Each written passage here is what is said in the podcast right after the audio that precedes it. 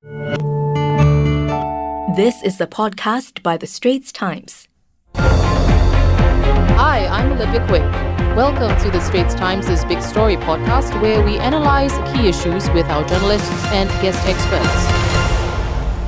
A four year old boy and a two month old girl remain in hospital here after developing a rare and severe inflammatory syndrome linked to COVID 19. Known as the multi system inflammatory syndrome in children, or MISC, it's a condition where different body parts, including the heart, lungs, kidney, brain, and eyes, can become inflamed. The symptoms include persistent fever above 38.5 degrees Celsius for three days or longer, with difficulty breathing, headache, neck swelling, rash, swollen hands and feet, or abdominal pain.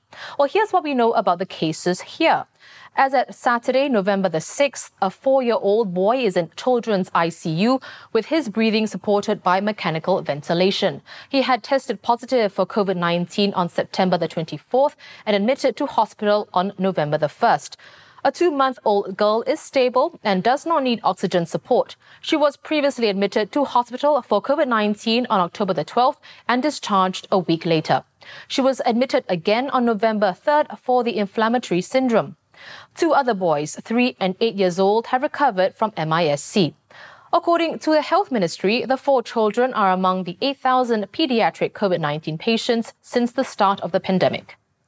Here to lend his expert opinion is Dr. Liew Woei Kang from the Pediatric Allergy, Immunology, Rheumatology Center. Welcome to the show, Dr. Liew. Do parents, first of all, need to be worried about MISC linked to COVID 19? Thanks, Olivia, for the uh, opportunity yes, parents should be concerned about MISC because this is a severe complication. But thankfully, most kids recover fully from their COVID infection. Um, and currently, Singapore is just starting to see our first few cases of uh, MISC in our children. Dr. Liew, what are the risk factors of uh, getting infected with MISC? So far, we have very limited experience in uh, most of the reports of MISC comes from West as well as the European countries. And only factor that seems to have come out from these series is that uh, obesity one of the significant risk factor for young children developing MISC. In the US, there are some minority races like blacks, which seems to be overrepresented Doc, when you've treated MISC patients before COVID 19, pre COVID 19, you know, what is the typical outlook for them? Well, Olivia, MISC is actually a new disease. It's a new phenomenon that has arisen since uh, this COVID 19 pandemic. It is um, sort of like sharing some features with other common diseases we have treated in the past, like Kawasaki with the red eyes, with the fever, with the rashes, with the neck swelling. But on top of that, uh, MISC has more gastrointestinal symptoms, more neurological symptoms, and it's entirely uh, a new phenomenon that we have seen after has been diagnosed and recovered from COVID-19 infections. So, doctor, according to a study in The Lancet, MISC typically develops about two to six weeks after a child has been infected with COVID 19. So, what is COVID 19's uh, impact on the potential for getting MISC? Yeah, very good question. MISC is um, post infection phenomenon. So, COVID 19 infection is prerequisite.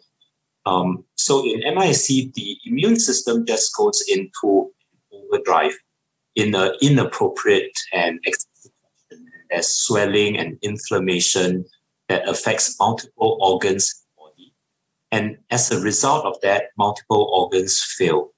The most common symptom includes low blood pressure, and these children are sick, require ICU admissions to uh, have medications to bring up their blood pressure. And some of the other organs that are affected will need target treatment. So sometimes um, these fully recover, but we are still learning, and there are some always um, uh, residual effects of these uh, MISC on the organs. Well, Dr. Liew, thank you so much for taking the time to explain all of this to us today. I've been speaking with Dr. Liew Woei Kang, who specializes in pediatric immunology. That was an SPH podcast by The Straits Times.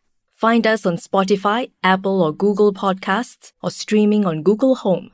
Do feedback to us at podcast at sph.com.sg. You can also check out more podcasts on various topics at The Straits Times, The Business Times, and Money FM 89.3.